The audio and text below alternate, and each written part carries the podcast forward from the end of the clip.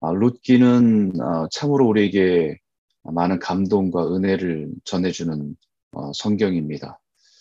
사사기의 어둠 속에서 답답함이 룻기의 이야기 속에서 하나님의 은혜의 강물이 한 사람을 통해서 흘러가는 것을 경험하게 되는, 또 보게 되는 그런 성경입니다. 아, 우리가 꼭 기억할 것은 룻기는 아, 마치 아가서와 같이 솔로몬과 아, 술람미 여인의 사랑 이야기가 아니라 이것은 역사서입니다. 한 사람의 여인이 아, 보아스라고 하는 남자를 만나 아, 다윗의 할머니가 되는 그런 어, 사랑 이야기가 아니라 이거는 하나님의 역사를 이끌어 가시는데 한 여인의 인생을 통해서 하나님의 은혜를 흘려보내는, 은혜가 흘러가게 하시는 하나님의 역사를 기록하고 있는 어, 역사서라는 것을 기억하셔야 됩니다. 오늘 우리가 읽다, 이 룻기를 읽다 보면 참 많이 우연이라고 하는 단어들이 많이 등장합니다. 우연히. 나오미가 모압에서 베들레헴에 돌아온 때가 보리 추수가 막 시작되었을 때라는 우연히. 이것은 우리가 우연이라고 얘기할 수 있지만 하나님의 계획 속은 완전한 하나님의 계획 가운데 있다라고 하는 것을 계속해서 말하고 있습니다. 나오미가 이제 하나님께로 돌아가기를 결정하고 베들레헴으로 돌아왔는데 마침 보리 추수가 시작되는 때라고 얘기합니다. 우연히 그때 도착했네라고 말할 수 있지만 이것은 하나님의 관점에서는 이것은 우연이 아니라는 것입니다. 우리가 읽은 본문에서 삼 절에 보니까 우연히 엘리멜렉의 친족 보아스에 속한 밭에 이르렀더라라고 얘기합니다. 베들레헴에서 온 베들레헴에 온 나오미와 룻이 어디 가서 볼이라도 주워서 하루하루 먹을 것을 구하러 어느 추천 들판에 갔는데 마침 그 밭이 자신의 친족 보아스의 소유였다는 것입니다. 그리고 사 절에 게다가 마침 보아스가 베들레헴에서 와서라고 말합니다. 그것도 참 신기하게 그때 마침 그 땅의 주인, 소유주인 보아스가 베들레헴에 와서 룻을 만나게 되는 일이 우연히 이루어진 것입니다. 우리 편에서는 우리가 살아가면서 우연이라고 말할 수 있지만 하나님의 계획 속에서는 완전한 완벽한 타이밍, 계획 속에서 이루어지는 일인 것을 우리에게 보여주고 있는 것입니다. 이 룻과 나오미는 하나님의 은혜를 찾고 구하며 나아간 것입니다. 이 절에 보니까 모압 여인 룻이 나오미에게 이르되 원하건대 내가 밭으로 가서 내가 누구에게 은혜를 입으면 그를 따라서 이삭을 주겠나이다 하니 나오미가 그에게 이르되 내 따라 갈지어다 하며. 나오미와 룻의 인생을 생각하면 참 답답한 막막한 상황입니다. 난생 처음으로 유대 땅으로 돌아왔습니다. 믿음의 시어머니 나오미를 따라서 왔지만 어떻게 베들레헴에 살아가야 할지 참 막막했을 것 같습니다. 그 상황에서 룻이 찾는 것이 먹는 것이 아닙니다.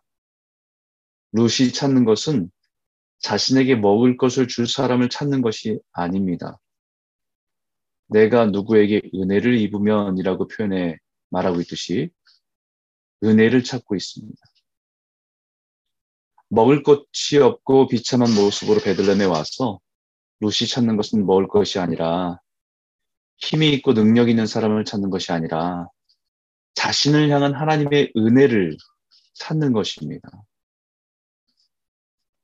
누군가 나를 추수하는 밭에서 이삭을 줍기에 허락하는 사람이 있다고 한다면 그 사람을 통해서 내 인생을 인도하시는 하나님의 은혜를 찾는 것입니다.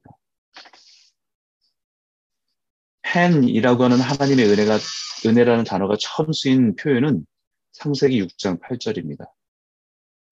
그러나 노아는 하나님께 은혜를 입었더라. 사실 창세기 육 장은 하나님의 탄식이 있는 장입니다. 하나님이 사람들이 세상과 세상 사람들과 뒤섞여 엉망이 된 세상을 보면서 탄식하시고 한탄하신 것이 육 장입니다.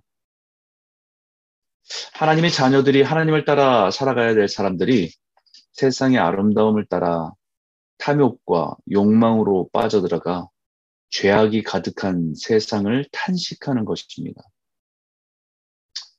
심지어는 사람을 지으신 것을 한탄하시고 마음에 근심이 떴다라고 표현했습니다.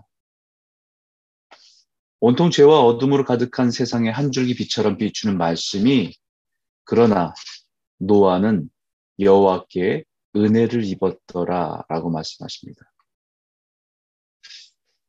새로운 세상을 새롭게 시작하는 은혜가 노아의 인생에 부어진 것입니다.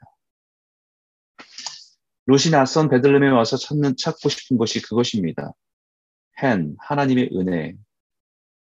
소망이 없는 세상에서 하나님을 찾는 자에게 잊지 않고 부어주시는 은혜. 그 은혜를 찾는 것입니다. 왜냐하면 룻이 살아가던 시대가 사사기라는 사실이기 때문입니다.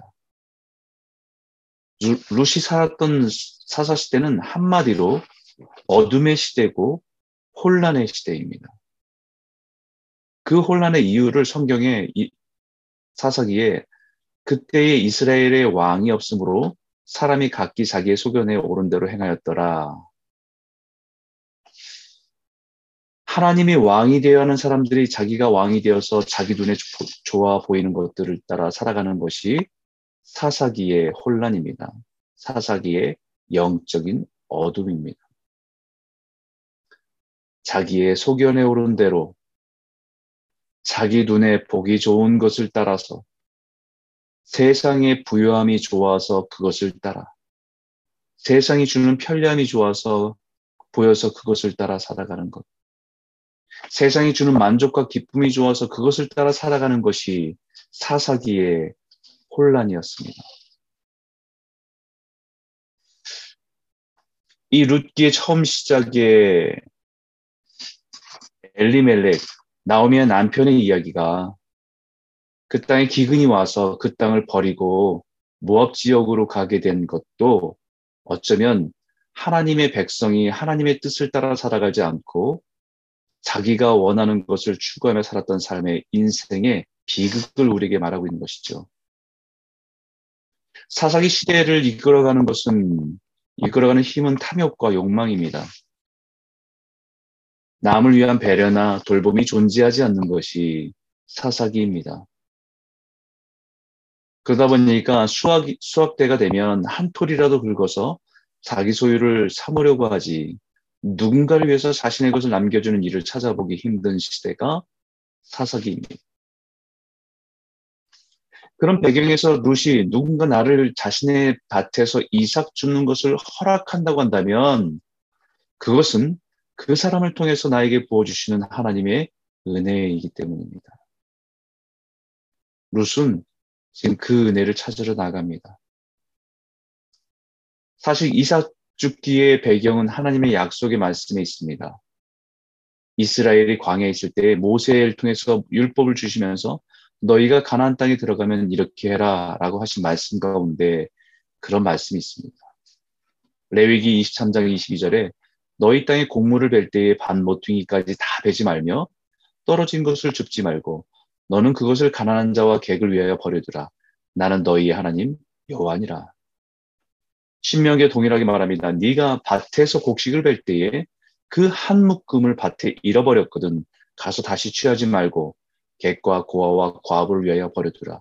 그리하면 내 하나님 여호와께서 내 손으로 하는 모든 일에 복을 내리시리라.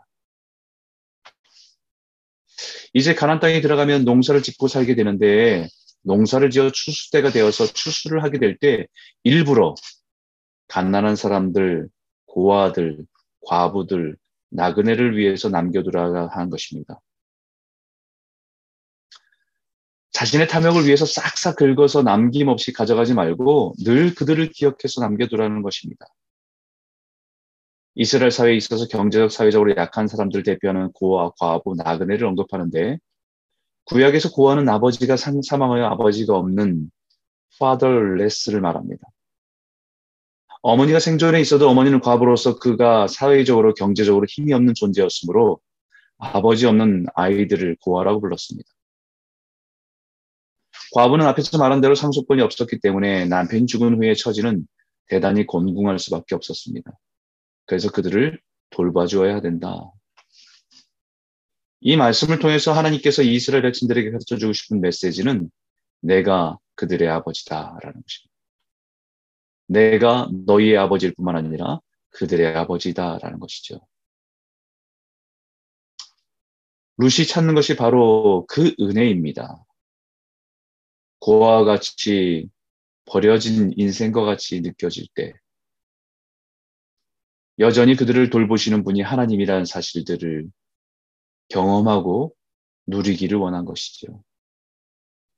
탐욕과 착취를 가득한 세상에서 누군가 말씀을 따라서 하나님의 말씀을 따라서 작은 것이지만 순종하는 사람이 있다고 한다면 그를 통해서 하나님의 은혜를 보게 될 것입니다. 라는 고백입니다. 누군가 보아스의 밭에서 일하는 일꾼 중에 한 사람이 룻이 그 밭에서 이삭을 줍는 것을 허락한 사람이 있습니다. 그 사람에게서 룻은 하나님의 은혜를 발견한 것입니다. 대단한 건 아니죠. 자기 밭에서 추수하다가 가난한 사람들, 고아와 과부와 나그네를 기억하고 작은 것을 남겨놓는 것, 그것에서 룻은 하나님의 은혜를 발견한 것입니다.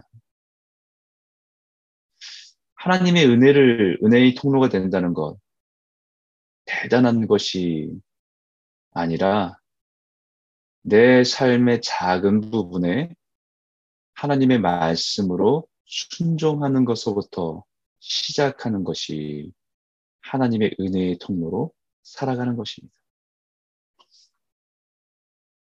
끝도 없는 탐욕에 이끌려 사는 세상에서 그것을 잡으려고 쫓아가는 것이 아니라 뒤를 돌아보며 세상의 가난하고 곤고한 자를 위해서 나의 삶의 시간을, 물질을, 재능을 조금 나누는 것입니다.